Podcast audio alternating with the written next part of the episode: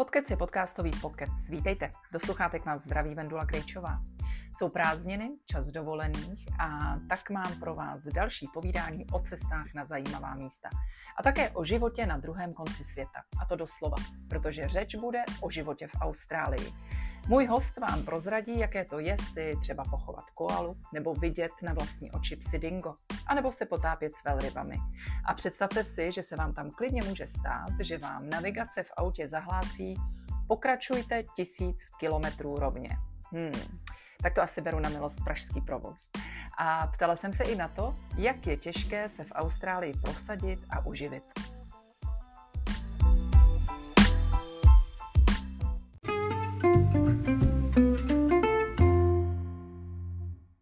Pozvání na podcastový pokec dnes přijela fotografka Klára Zamouřilová. Kláro, já tě vítám. Ahoj. já jsem, eh, samozřejmě se s tebou chci bavit hlavně o Austrálii, protože jsi tam prožila teď poslední čtyři roky. Co tě zaválo do Austrálie? Tak mě Austrálie lákala už od malička, vlastně jako dítě, protože jsem vždycky měla ráda přírodu a zvířata a na té Austrálie je ráj. Takže jsem už od malička jako prohlížela encyklopedie a byl to můj sen, ale takový jako hrozně vzdálený sen. A potom, když se otevřely uh, možnost Working Holiday Víz pro Čechy hmm. uh, v roce 2018 nebo 2019, tak jsem i hned si požádala a ta víza jsem získala a odletěla jsem. A ty si tam původně plánovala být jenom půl roku a nakonec toho byly čtyři roky. Jak se tohle přihodilo? Ono to je tak, že se říká, mě i před odletem každý říkal, že jako Austrálie je krásná, že se mi tam zalíbí, že mě to pohltí a už nepustí. Jsem říkala, ne, ne, ne, pro mě to je jenom půl roku, já se tady pak chci zase vrátit do Čech, do té práce, co jsem tady měla a za kamarády. No ale stalo se přesně to. a je to tím, já na té Austrálii vlastně mám ráda jako spoustu věcí hmm. a ten životní styl, ten jsem si tam oblíbila, potom samozřejmě oceán protože žít poblíž oceánu, to... A kde to... přesně jsi teda žila uh, většinu toho času? Já jsem se hodně stěhovala. Hmm. Začala jsem na Magnetic Island, což je tropický ostrov v Queenslandu. A potom jsem cestovala pár měsíců, nakonec jsem se usadila v Sydney, kde jsem žila poslední dva, tři roky, vlastně v Sydney. A další věc, která mě tam tak uhranula, kvůli který jsem tam zůstala, tak byly třeba zvířata, protože mě hrozně začalo uh, zajímat a bavit zjišťovat víc o těch zvířatech, o jejich životě a natáčet je, fotit. Takže to byla další věc.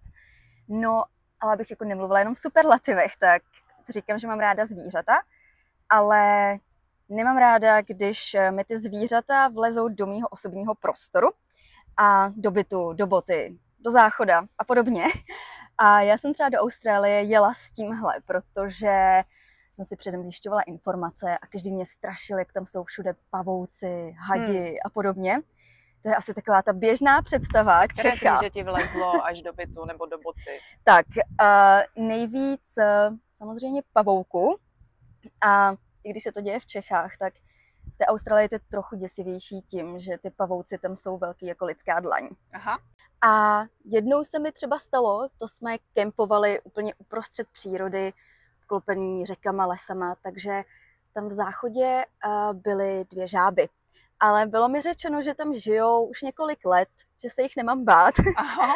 Já jsem si toho všimla, až když jsem spláchla a když vlastně ten prout vody vyplavil ty jejich nožičky, které tam začaly vykukovat spod toho záhybu v záchodě, tak to jsem se tenkrát hodně lekla. Ale jinak, jinak tam s těma zvířatama nepřijdete tak do styku. Hmm. Že, no, musím třeba říct, že za víkend na Šumavě jsem potkala víc hadů než za čtyři roky v Austrálii. Fakt? Mm. to by si málo kdo řekl.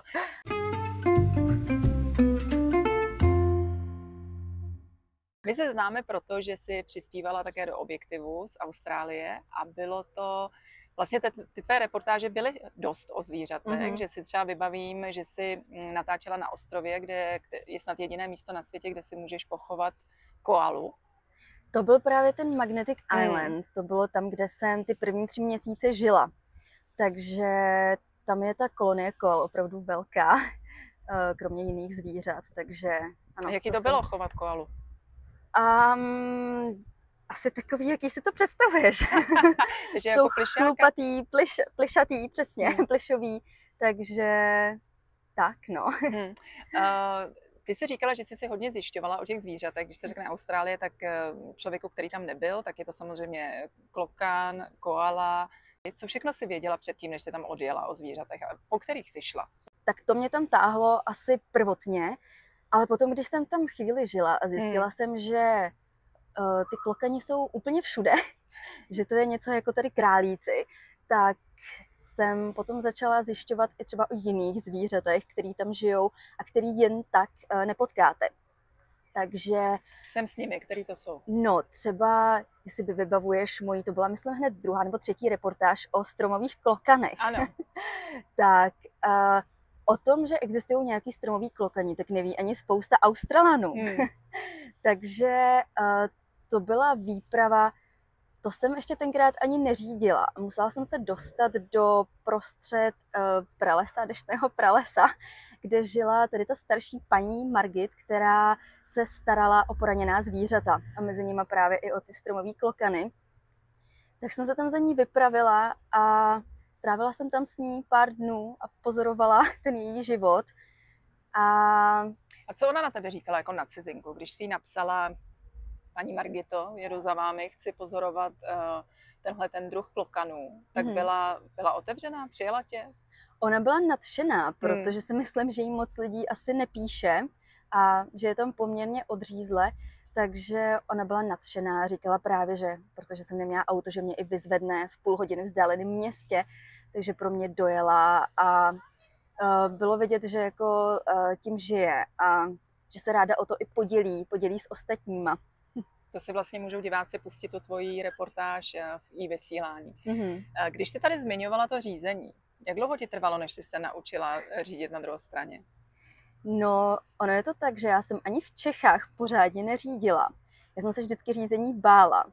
A řídit jsem pořádně začala právě až v Austrálii. A to teprve půl roku zpátky. Aha, Protože jsem se rozhodla, že poprvé sama vyjedu na road trip. Ale ne, neuměla jsem řídit, bála jsem se řídit. No, tak jsem si koupila auto s tím, že ten pán, který mi to prodával, tak mě i musel odvízt domů, protože jsem prostě odmítala to auto po Sydney řídit. Říkala jsem, no jak tohle to dopadne. Začala jsem teda zkoušet v Sydney v noci, když jsem věděla, že, že tam, že tam nebude provoz, tak jsem se pomalu učila po kouskách.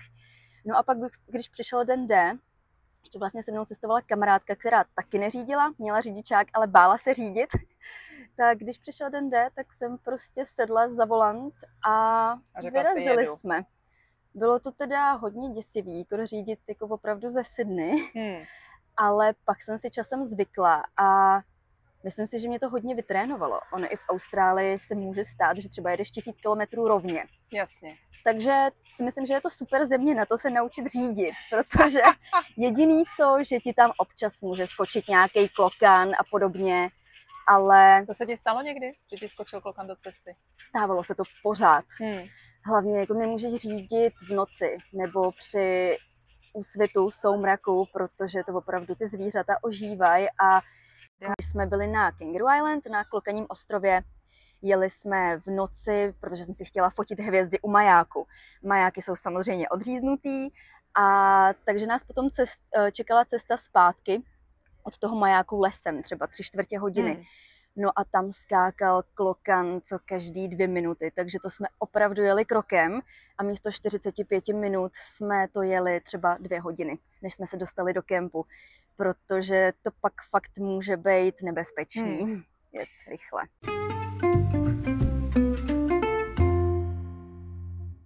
Taky vybavím uh, tvoji reportáž z místa, které bylo úplně vybudováno pod zemí. Mhm. Cuber, Cooper Pedy. Cuber Pedy, co jsme to v Mhm. objektivu uh, tehdy vyslovili špatně, jak jsem se dozvěděla, ozval se nějaký divák. Já jsem vám to A- tam nenapsala, to je moje chyba. A to je místo, které je vlastně uh, skryté i Australanům. Málo který Australan tam jede na výlet, protože přesně jsem si to vybavila, teď když říkáš, že tam jedeš hrozně daleko. Mhm. Co to je za místo? Tak to bylo přesně to místo, kde právě jedete těch 500 kilometrů rovně a, a nic tam není. A je to místo, kde se těží opál, hmm. nebo respektive dřív se tam těžil, takže i kvůli tomu to městečko tam vzniklo. A protože je to úplně vlastně ve středu Austrálie, je tam poušť, je tam strašný vedro, tak uh, ty lidi začali vykopávat si svoje příbytky v podzemí, protože jenom tak se můžou tomu vedru ubránit. Tam prostě nemůže jet klimatizace 24-7, protože by to ani nezvládala. No takže tam v podzemí vzniklo celé město.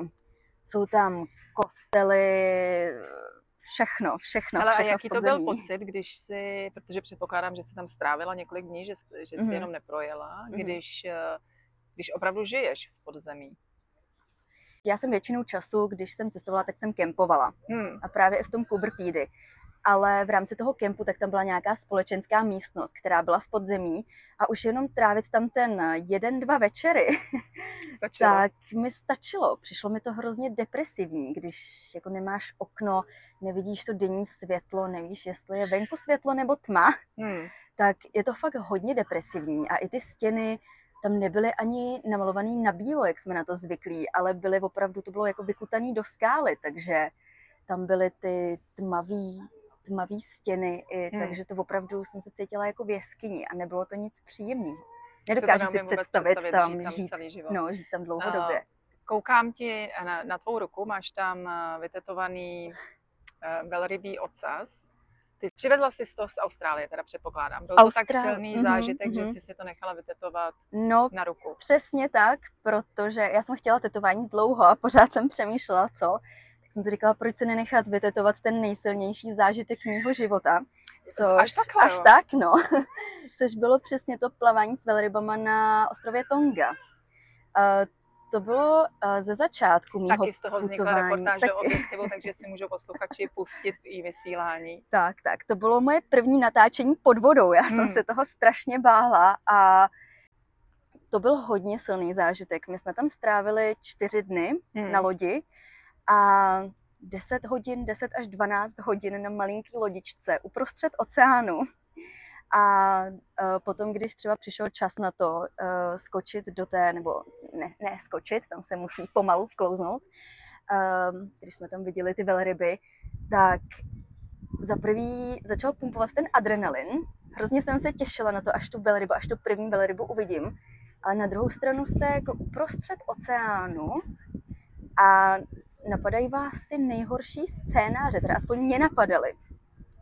Že samozřejmě jako začnu přemýšlet nad tím, jestli tam není žralok a podobně, takový ty iracionální strachy, ale ten adrenalin potom to převážil, takže z toho mám opravdu nejsilnější, nejsilnější zážitky asi z celé Austrálie. Fakt, až takhle? Hmm. A hlavně, když my jsme vlezli do té vody poprvé a viděli jsme, jak se vynořuje ta první velryba z hlubin, protože ta velryba se jde každých 20 minut nadechnout, to mládě, tak jsem si říkala, wow, to je tak obří. To jsem ještě nevěděla, že je to jenom mládě. No a po pár dalších minutách se za ní vynořila ta matka a to opravdu, to se mi chtělo pod tou vodou brečet, jak, jak nádherný to bylo, jak silný zážitek. To je jako opravdu nepopsatelný, takže hmm. každému, kdo se někdy ocitne v Austrálii nebo na Zélandu, tak určitě stoprocentně doporučuji sletět i na Tongu a zažít si tohle, protože to je fakt, fakt nepopsatelný.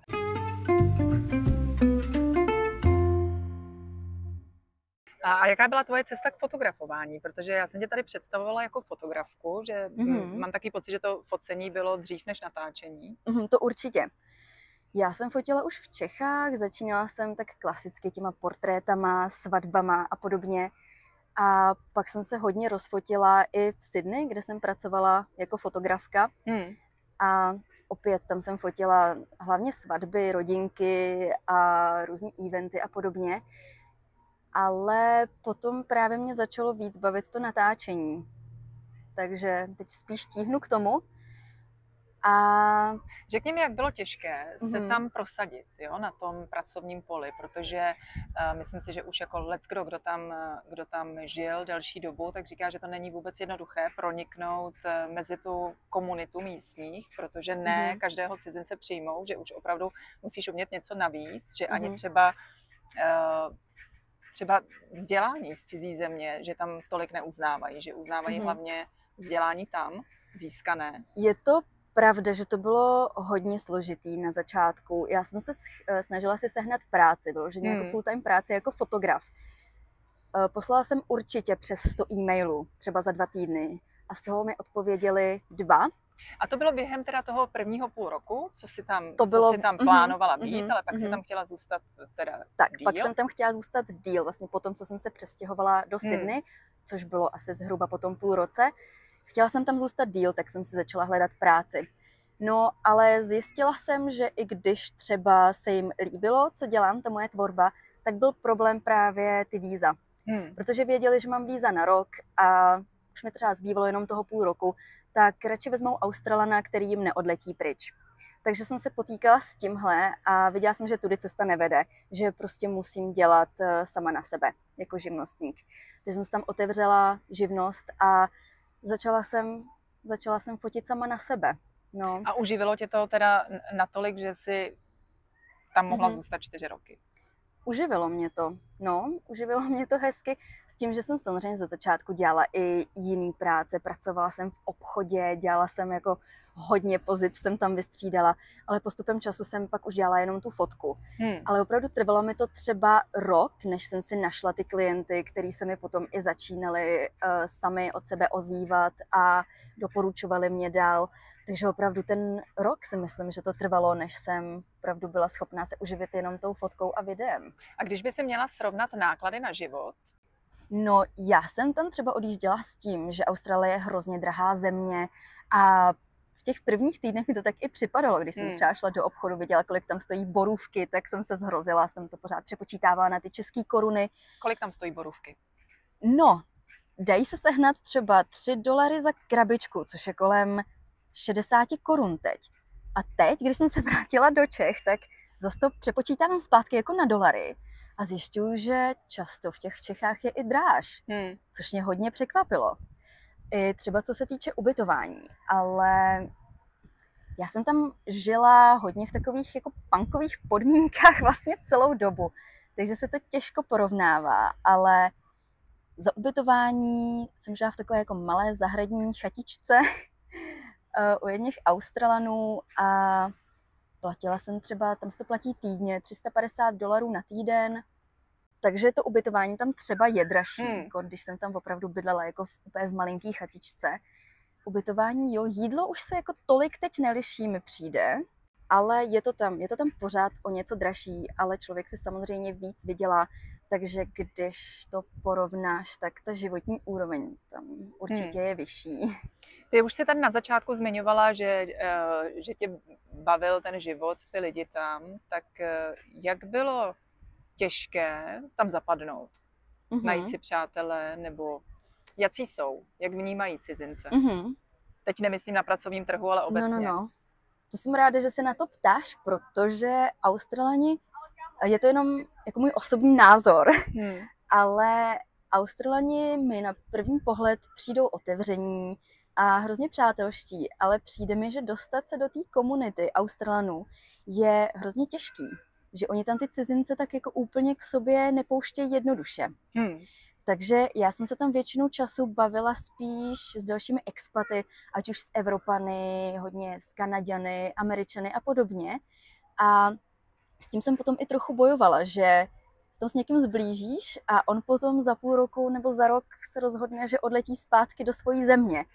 A takhle co tam bylo jako hrozně často, tady ten koloběh, takže i proto jsem se třeba rozhodla vrátit do Čech, mimo jiné, protože uh, třeba pro mě tam fakt bylo hrozně těžké si tam vytvořit ty přátele, kteří tam zůstanou hmm. pro mě, takže...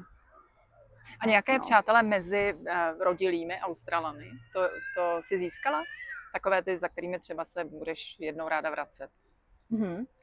Rodilí Australané ne, Většinou to jsou lidi, kteří, třeba Evropani, kteří získali to australské občanství hmm. už.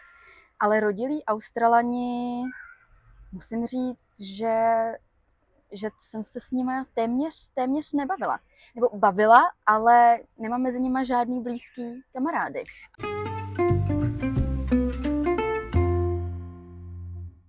A máš, máš přehled o tom, kdyby si tam chtěla žít a získat to občanství, jak to je náročné?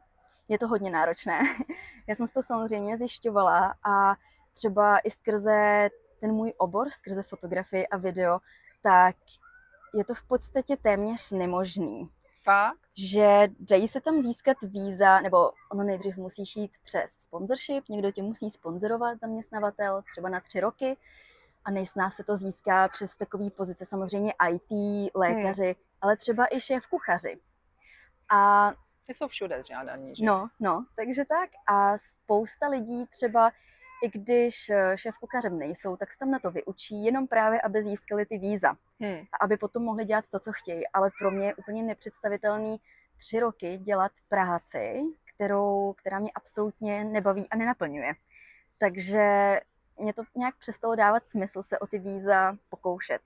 Neříkám, že třeba ještě jednou se o to nebudu chtít pokusit, ale tam je třeba i problém věk, že s narůstajícím věkem je to složitější hmm. se tam dostat, protože tam je určitý bodový systém, máte přesně body za to, jestli jste single, nebo jestli, jaký máte věk, jaký máte vzdělání, pracovní zkušenosti, na základě toho získáváte body a takže je to hodně přísný. Je to hodně, hodně přísný. Ty jsi tady říkala, že tvůj nejsilnější zážitek bylo to potápění mm. s velrybami na ostrově Tonga. Mm. Která by byla ta další místa, která tě v Austrálii bavila a proč? Mm. Mě tam hodně začal bavit právě ten podmořský život. Takže třeba uh, velký bariérový útes na východě Austrálie, který asi každý zná, ale kdybych měla třeba zmínit tam méně známá místa, tak na západě Austrálie je taky korálový útes, Ningaloo Reef, o kterém jsem taky, taky natáčela. Překvapivě. A ten se liší od toho východního tím, že tam jde doplavat i z pláže. Aha. k tomu útesu. Takže je to takový přívětivější pro ty lidi a mimo jiné jsem tam plavala i se žralokem velrybím nebo s rejnoky manta, takže z toho mám taky silný zážitek. No a teď akorát připravuju další reportáž do objektivu, kterou zrovna stříhám a ta je z plavání s lachtany na jihu Austrálie. A takže to taky to byl, to byl zase zážitek úplně jiný, protože velryby, rejnoci, to jsou takový spíš jako solitérní zvířata, který hmm. si tě moc uh, nevšímají a spíš musí mít, musíš mít jako hrozný štěstí, aby k tobě přišli blíž, tě proskoumat. Když to ty lachtani, tak to je úplný opak. Ty vlezeš do vody a jsou tam. A oni ti přijdou jako ožužlávat a proskoumávat. Já jsem měla i eh, podvodní kameru, velký pouzdro, a ono se říká, že jim to připomíná lidský oko. Aha. Takže oni jako často připravili, připlavali blízko a proskoumávali tu kameru. Taky jsem slyšela, že čím víc budu napodobovat ten jejich pohyb, tak tím spíše zaujmu takže jsem jako s nima plavala, skákala a to byl zase trošku jiný zážitek. Víš co, já bych čekala, že řekneš, eh, mě no. třeba hrozně bavila uh, tvoje reportáž z toho písečného ostrova Fraser. A na to jsem úplně zapomněla. Aha. A to teda, to jsem si říkala, to si dávám na seznam míst, které bych chtěla navštívit, protože mě to teda úplně uhranulo. Uh-huh, uh-huh. To je pravda to je pravda, to vůbec nevím, jak jsem na to zapomněla, ale to byl taky jeden hmm. z těch nejsilnějších zážitků, protože i to, jakým způsobem se tam pohybuješ, že se tam pohybuješ jako v autě, v té uh, čtyřkolce, nebo v autě s pohonem na čtyři kola, jezdíš tam po těch písečných dunách, často se tam někde zasekneš, musíš se vykopávat. A ještě jsou tam a... nějaká časová okna, že musíš dbát na mm-hmm. příliv, odliv, příliv, aby si odliv, vlastně přesně. mohla projet. Mm-hmm, přesně tak, no. A protože my jsme s tím neměli úplně moc zkušeností, tak jsme se báli, kdyby jsme se náhodou jako někde zasekli a, a, přišel, a přišel ten příliv. Třeba Australani, bylo vidět, že třeba ty Australani, kteří jsou na to zvyklí, kteří prostě jezdí takhle kempovat často, tak ty tam jezdili jako příliv, nepříliv. Říkám hmm. si, no, jako trošku to asi je hazard, podle mě, když vidíte, jako, že se ta voda přibližuje a kdyby se někde zasekli, tak, tak co do hodiny třeba je ten oceán vezme. Ale my jsme opravdu jako byli hodně obezřetní, ostražití a Potom samozřejmě jsme toho ale neviděli tolik, protože jsme se třeba zasekli v kempu nevstali jsme dostatečně včas a potom jsme v tom kempu museli čekat několik hodin, než přijde odliv, než začne odliv, aby jsme mohli jet dál. Hele, a co, eh, viděla jsi eh, psy dingo? Viděli jsme psy dingo. A viděli jsme je nejdřív z dálky, ale tu poslední noc jeden přišel i k nám do kempu Ono se často říká, že právě když tam máš nějaký jídlo, že nesmíš hmm. nechávat vůbec jídlo venku. Jsou tam vůbec striktní pravidla, jak se Jsou tam na tom hodně. ostrově mm-hmm. chovat? Jsou tam hodně striktní pravidla. Třeba na ostrov vůbec nesmějí psy a podobně. Za prvý, aby se tam nenanášely nějaký um, diseases, nějaký choroby. nějaký choroby. A je tam právě ten nejčistší, nejčistší rasa psů dingo, hmm. takže třeba aby se ty dingové ani nepářily s těma domácíma psama a podobně. Uh, takže ty pravidla tam jsou hodně striktní, ke psům se samozřejmě jako nesmíte přibližovat, šahat na ně. A jak oni a... reagují na turisty nebo na, na lidi, hmm. kteří na ten ostrov přijdou? Jsou nebezpeční nebo se spíš uh, bojí? Ono se říká, že jsou nebezpeční, ale na nás tam žádný nedorážel, spíš před náma utíkali a já samozřejmě jsem si chtěla je natočit zblízka, vyfotit zblízka, takže jsem doufala, že se k nám přiblíží. Ale bohužel se to nestalo úplně. Um, ale prý tam byly nějaké útoky třeba na malé děti, hmm. takže oni spíš asi útočí na někoho, kdo je jim blíž tím vzrůstem, ale na dospělého člověka většinou si myslím, že, že neútočí.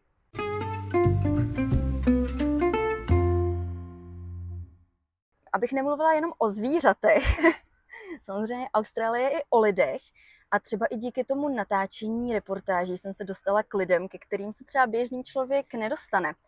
A konkrétně třeba na tom Klokaním ostrově, tak já jsem věděla, že tam žije pán, kterému se říká kočičí muž.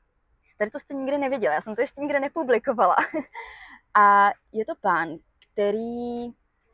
On na, na tom ostrově je problém s divokými kočkami. Říká se jim feral cats. Budu to překládat jako divoké, hmm. divoké kočky. A jsou to kočky, které tam zabíjí jako drobné ptáky, savce. A Stalo se to velký problém třeba po těch bushfires, po těch ohních, hmm. kdy těch pár zvířat, která tam zůstala, tak ty kočky je prostě začaly jako Lovit. snažili vy, vymítit. No a že je tam tady ten jeden pán, který se rozhodl, že ty kočky bude zabíjet, aby právě ochránil, ochránil ta, ta zvířata.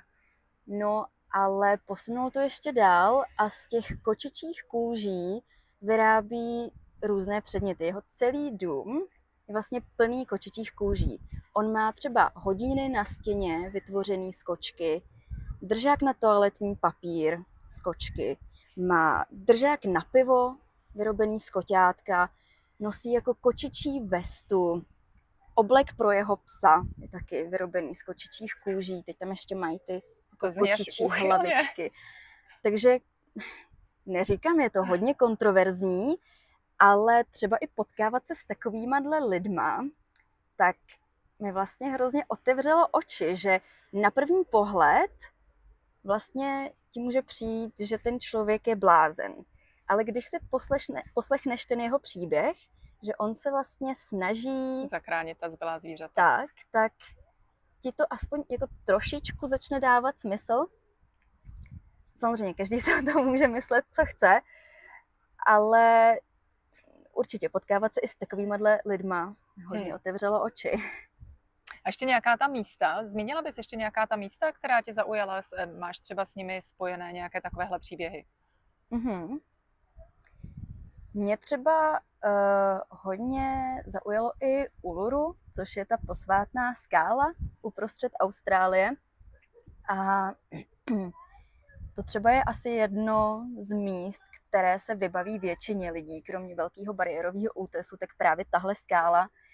A čekala jsem možná od toho trošku víc, protože mě hlavně baví ta místa, která ještě nejsou úplně tak zasažená turismem. Hmm. A i když jsem se tam strašně těšila, měla jsem z toho fakt silný zážitek, fotila jsem si tam hvězdy nad Uluru, už bez lidí, ale přes ten den, když tam vidíte ty davy turistů a jak třeba kolem té skály jezdí na segwayích, tak, jo. tak to mi trošku ten zážitek tam potom ničilo. Hmm. Takže mě potom i překvapí třeba určitá místa, která nějak na ně narazíte náhodou úplnou, když někde jedete, jedete už dlouho, zastavíte, vystoupíte, máte tam třeba jako krásný barevný útesy a podobně. Takže jako v Austrálii, ona je tak různorodá ta příroda tam, pořád se mění, že tam těch míst jako nádherných je, je tolik a nejde nikdy všechny proskoumat. Máš třeba nějakou svou oblíbenou fotku, na kterou když se teď podíváš, tak si řekneš, to se mi fakt povedlo? A za kterou je třeba nějaká vzpomínka? Já mám problém s tím, že jsem hodně sebekritická, ale určitě fotka, kterou mám nejradši, tak je fotka té velryby na. Tonze. Hmm což je přesně to první mládě, ta první velryba, kterou jsem v životě viděla. Takže ta fotka pořád ve mně vyvolává hodně, hodně emocí. No, myslím, že to je potvrzení toho, že to velryby, že to byl opravdu že to bylo, největší zážitek. Když si, než jsi odjela, mm-hmm. tak ty si říkala, že si do té Austrálie strašně chtěla, už od malinka, tak si uh, určitě měla nějaké představy mm-hmm. a důvody, proč si tam chtěla jít, uh, chtěla jet, které jsme tady zmiňovali teď, když máš ten svůj čtyřletý pobyt za sebou, mm-hmm. tak uh, přijde ti něco, co tě zaskočilo, překvapilo, co si nečekala, nebo si si představovala jinak? Mm-hmm. Tak o tom už jsme taky mluvili, ale to jsou hlavně ty lidi. Hmm. Protože jsem si myslela, že opravdu jsou ještě otevřenější, eh, než to působí na venek. Takže to mě třeba zaskočilo. A potom další věc, člověk si i když vím, že Austrálie je jako hrozně rozlehlá, tak jsem si nedokázala představit, jak moc jsou tam místa od sebe vzdálená. A že opravdu mě nikdy nenapadlo, že pojedu... Že navigace zahlásí, jeďte, jeďte 1024 km rovně. To jsem jako nečekala, že tam budou i takovýhle místa. Takže to je další věc. A taky, co mě překvapilo. Já jsem do Austrálie jela s tím, že jsem si myslela, že tam je pořád hezky a sluníčko. Hmm. Já mám ráda léto, chtěla jsem mít celoroční léto, takže s tím jsem tam jela. No, moje první léto vypadalo tak, eh, že tam byly požáry. Takže všude byl eh, čout, nedalo se tam dýchat, byly strašný vedra, ale nedalo se prostě jít ani vyvalit na pláž, protože s rouškou na pláži jako být nechcete. No a další tři léta tam byl opačný problém, protože nám tam přišel jev zvaný lanina, což znamená, že tam pořád pršelo celé léto. Takže já jsem si tam vlastně neužila ani jedno hezký léto. A to mě na tom hodně překvapilo, protože já si myslím, že většina z Čechů má tu představu, že Austrálie je hmm. pořád zalitá sluncem.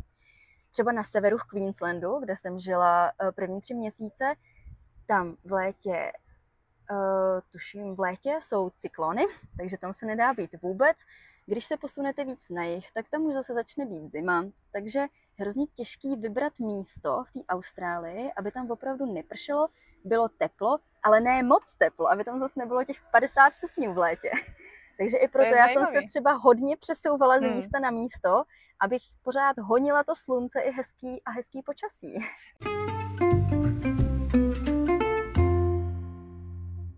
Ještě jsme tady nezmínili vlastně jídlo.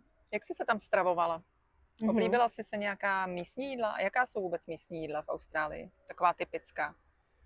Já upřímně ani nevím, jestli tam je nějaký typický jídlo, protože jak ta země je složená z těch přistěhovalců, hmm. tak každé, každý každá ta kultura se tam přinesla něco svýho, takže tam je spousta že, tajských, indických restaurací, uh, fish and chips, uh, Možná to uh, seafood, ty mořské plody, že to je hmm. takový typický.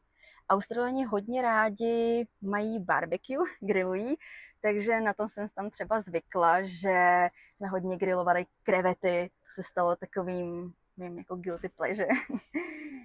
Ty krevety, ryba na grilu a podobně, ale jinak bych neřekla, že nějaký jako je tam jeden hmm. typický pokrm, že teda obecně na to grilování. Australani grillují úplně všechno. Já jsem se tě ještě vlastně nezeptala na to, jestli jsi třeba měla i nějaké nebezpečné setkání se zvířaty.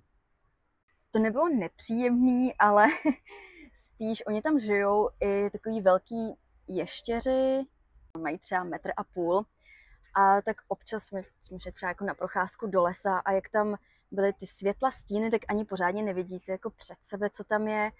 A stalo se mi, že jsem málem šlápla na toho ještěra, kdyby mě hmm. kamarádka nezastavila, tak nevím, jak by úplně reagoval. Ale jinak jsem se tam cítila v podstatě bezpečně. To byly spíš takový třeba i ty iracionální strachy, které jsem si v sobě sama tvořila. Třeba když zmíním, jsme s kamarádkou přijeli do jednoho kempu uprostřed lesa a většinou i v těch kempech zadarmo tam vždycky bylo třeba aspoň jedno další auto, takže se cítíš v podstatě bezpečně, že víš, že tam ještě někdo je. Ale tady jsme jeli půl hodiny lesem, žádný signál, nic, tak už to, dojeli jsme tam, žádné auto, už tam se to ve mně začalo trošku prát, trošku jsem jako začala sama se sebou bojovat. No, rozdělali jsme si oheň, seděli jsme u ohně, postupně se začalo stmívat. A jak se stmívá, tak já nějak úplně nemám ráda tmu, jsem zjistila, kor v prostředí, které třeba jsem předtím neviděla tak dobře za světla. Předpokládám, že ta no, tma tam byla úplná, černočerná. Ta tma tam byla úplná, když nebyl úplně, hmm. tak opravdu tam nebylo vidět na pár metrů uh, od sebe. No a začaly se tam ozývat takové zvuky a Doteď nevím, jestli to byl nějaký pářící se klokán, nebo jestli to byl někdo, kdo se tam rozhodl o půlnoci jezdit na motorce a podobně, ale samozřejmě tě začnou napadat úplně ty nejhorší scénáře, ale je to prostě většinu času jenom v té tvojí hlavě, že si hmm. ty scénáře sama tvoříš, ale často potom třeba i nechceš vít v noci na záchod, protože se prostě bojíš. bojíš, co hmm. tam je. A třeba spousta pavouků na těch záchodech většinou je. Hmm. Takže tam opravdu v kempu jako na záchod uprostřed noci jít nechceš. Ale jinak, jinak jsem se tam cítila bezpečně, obecně. Ty už si říkala, že už jsi tady několik měsíců zpátky v České republice, tak mm-hmm. mi mhm. ještě řekni na závěr, jaké máš plány, co chystáš tady. Doufám, že tedy uh, ještě můžeme čekat nějaké reportáže z tvého natočeného materiálu v objektivu, jak mm-hmm. jsi mhm. říkala, ale co máš v plánu, co chystáš? Plány, já obecně jsem známá tím, že neplánuju a moc plánů nemám, ale chci se zkusit v Čechách teď nějakou chvíli usadit.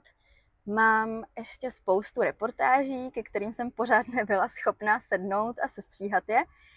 No a doufám v to, že i když budu mít full-time práci, tak budu nadále cestovat, protože si nedokážu už svůj život bez cestování přímě vůbec představit. Co ti cestování dává? Ptám se všech cestovatelů, které jsem Aha. zatím spovídala, tak jsem zvědavá na tvoji odpověď. Mm-hmm.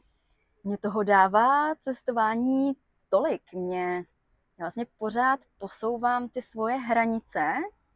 Dává mi to, že se třeba už tolik nebojím, že dokážu trávit čas jenom sama se sebou a že si to užívám, trávit hmm. čas jenom sama se sebou. A dává mi to to, že poznávám spoustu zajímavých lidí, kultur, zvířat. Pořád se vlastně učím něco nového. A to mě na tom hrozně baví. Pořád, pořád se učit, proskoumávat. Tak. Kláro, a ti děkuji, že jsme se povídali. Děkuji Já moc děkuji za pozvání. Doufám, že to bude bavit i posluchače. Tak takový byl dnešní podcast. Mrkněte na můj Facebook nebo Instagram, dala jsem tam fotku s Klárou Zamouřilovou a je na ní vidět její tetování, které se nechala udělat jako vzpomínku na nejsilnější zážitek z Austrálie, který bylo potápění s velrybami na ostrově Tonga. Mějte se pěkně a budu se těšit zase příště.